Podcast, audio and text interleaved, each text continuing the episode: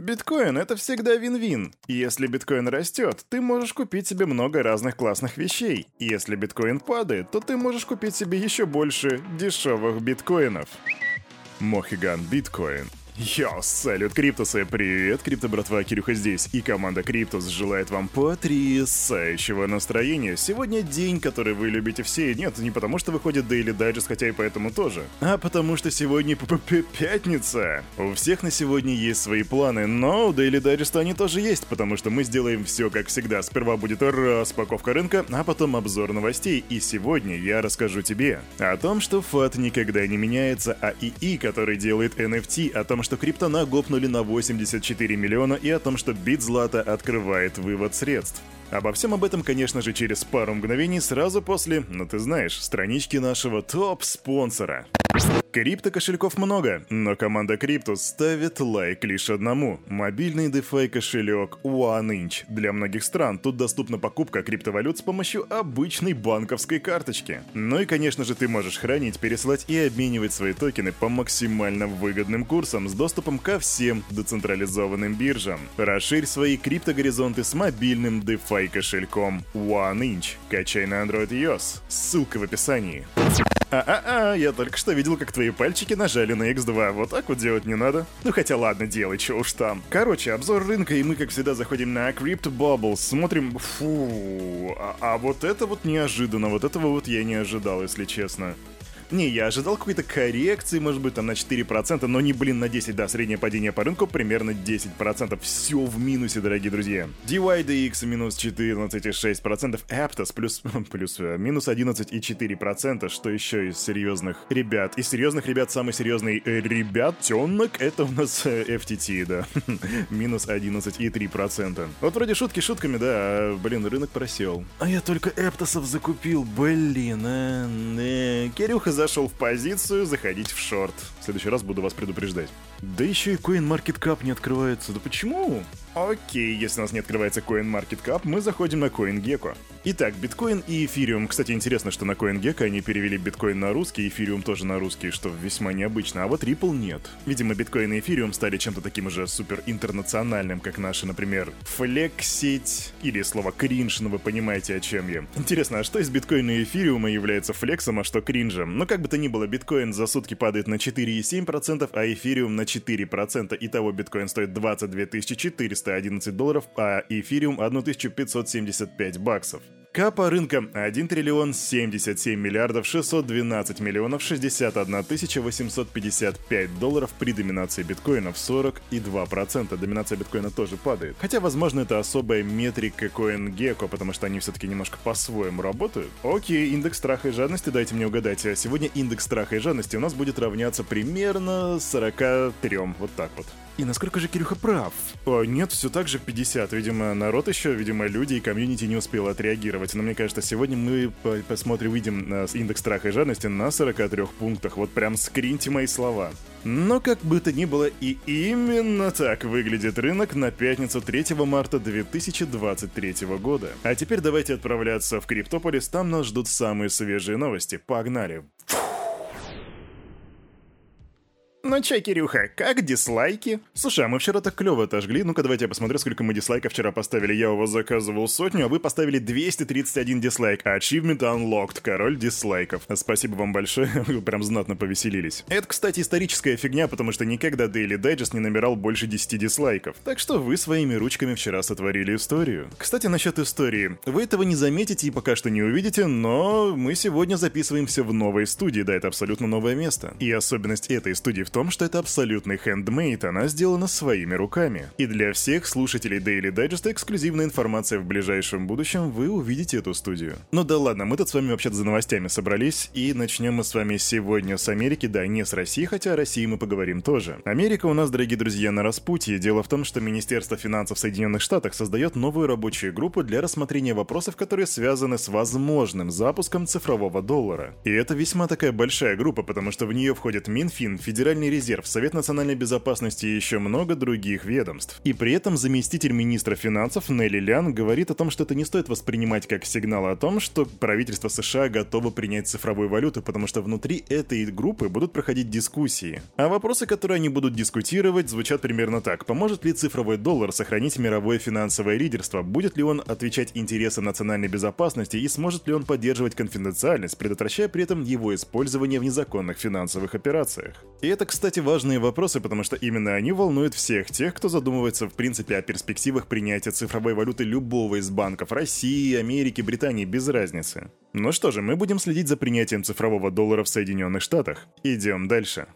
И, кстати говоря, о банках. 2 марта капитализация Silvergate Capital Corporation обрушилась на 48,82% на фоне того, что они задержали свой годовой отчет для комиссии по ценным бумагам, она же SEC. Кирюха, а какое отношение банк вообще имеет к крипте? Самое прямое, дорогой мой скамчик, потому что 2 марта также стало известно о том, что Coinbase отказались принять и провести платежи в пользу Silvergate. Вернее, даже принимать и проводить, потому что Coinbase и Silvergate они сотрудничали в контексте обслуживания клиентов категории Prime, что, разумеется, еще сильнее ударило по акциям компании и вообще в принципе за последние 6 месяцев акции Silvergate Capital Corporation подешевели на 92,1%. Хорошо это или плохо? Ну, так и не знаю. А мы в крипте с вами Bankless, мы безбанковые. Ну, децентрализация, вы же понимаете, да, все вот это, вот и тут акции банка падают. Можно злорадничать. Ну, а можно понимать, что в принципе в нашем мире есть рудименты, органы, которые постепенно становятся ненужными. И возможно, именно эти банки становятся этими рудиментами. Идем дальше.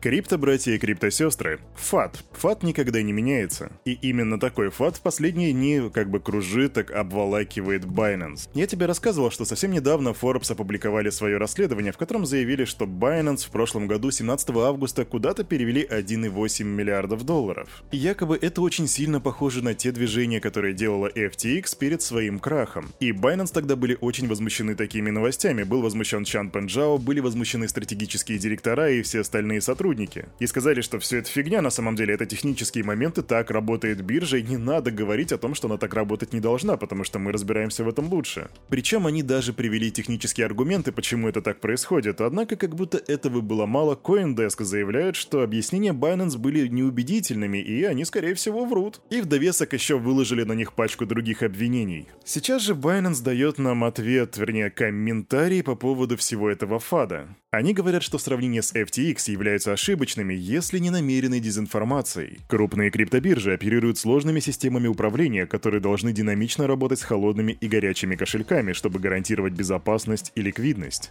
Так отмечают специалисты из Binance. И как бы отмечают, что на минуточку у нас на бирже происходит среднесуточный объем торгов 38 миллиардов долларов. И на фоне этой цифры биржа должна постоянно поддерживать беспрепятственный вывод средств для своих клиентов. А значит, что в этом процессе постоянно происходит переток активов между связанными с биржей адресами. Таким образом, пользователи получают свои монеты с горячих кошельков. Ну а то, что Forbes смогла увидеть эти переводы, это всего лишь говорит о том, что биржа работает абсолютно прозрачно. Складно базарит, Кирюха. О, да, скам Ромчик, именно так. И я не говорю, что крупным изданиям не нужно как бы прессовать или смотреть за тем, что делает Binance. Но и вот такие вот обвинения, они кажутся беспочвенными. Потому что нужно разбираться в вопросе, нужно получать комментарии и как бы их обсуждать, а не просто брать и выкидывать фат в публику. Потому что криптоны люди ранимые. Тут, гляди, и капитализация рынка может просесть.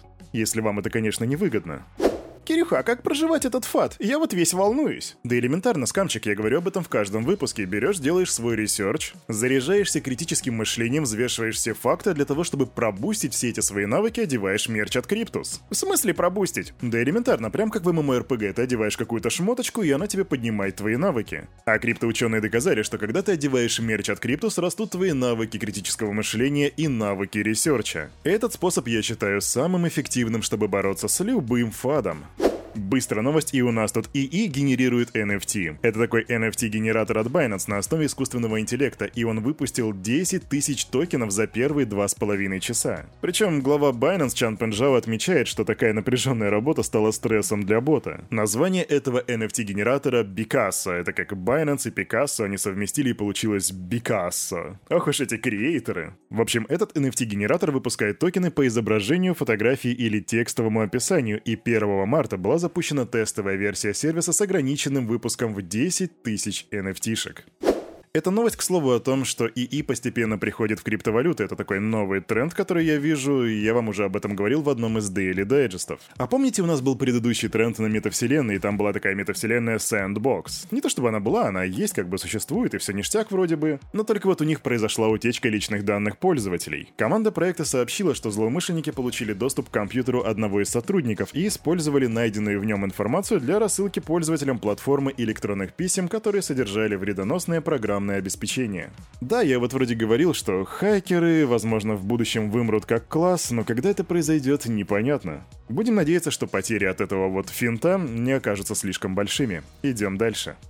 Кстати, обрати внимание на то, что сейчас хакеры используют не просто какое-то программное обеспечение, они используют социальную инженерию для того, чтобы притвориться кем-то или как-то воздействовать на твою психологию. И, кстати, вот эта социальная инженерия присутствовала еще в России, в СССР, в далеких 90-х. И в России в начале нулевых, и называлась она «Гоп-стоп». Да, ты правильно понял, у нас тут новости криминала. Три жителя Москвы и Московской области в июле 2021 года, узнав о том, что житель Омска владеет значительными средствами в криптовалюте, прибыли в город и в течение 10 дней вели за ним наблюдения. Они выясняли его маршруты передвижения, распорядок дня и привычки, а потом взяли и гопнули его, собственно, представившись сотрудниками полиции, предъявили ему фейковое удостоверение, посадили его в настоящую машину и забрали у него настоящую криптовалюту. Итого суммарно 87 миллионов потерь. Сейчас эти ребята уже пойманы, и суд их приговорил к сроку от 6,5 до 9 лет с отбыванием наказания в исправительной колонии строгого режима. И еще раз, дорогой мой криптан, если ты занимаешься криптовалютами, никогда не афишируй, сколько у тебя тебя этой крипты есть. Уж кто-кто, а команда Криптус об этом знает многое. Быстро новость таким душком залежалости, потому что о ней нужно было вам рассказать еще вчера, но Кирюх вчера протупил и не рассказал, поэтому вот вам сейчас. Криптообменник Битзлата. Криптообменник Битзлата, который обвиняется властями США в отмывании денег, сообщил в своем телеграм-канале, что возобновил вывод средств спустя 42 дня после остановки всех операций. Поэтому, если ты вдруг пользовался услугами этого криптообменника, то самое время подсуетиться.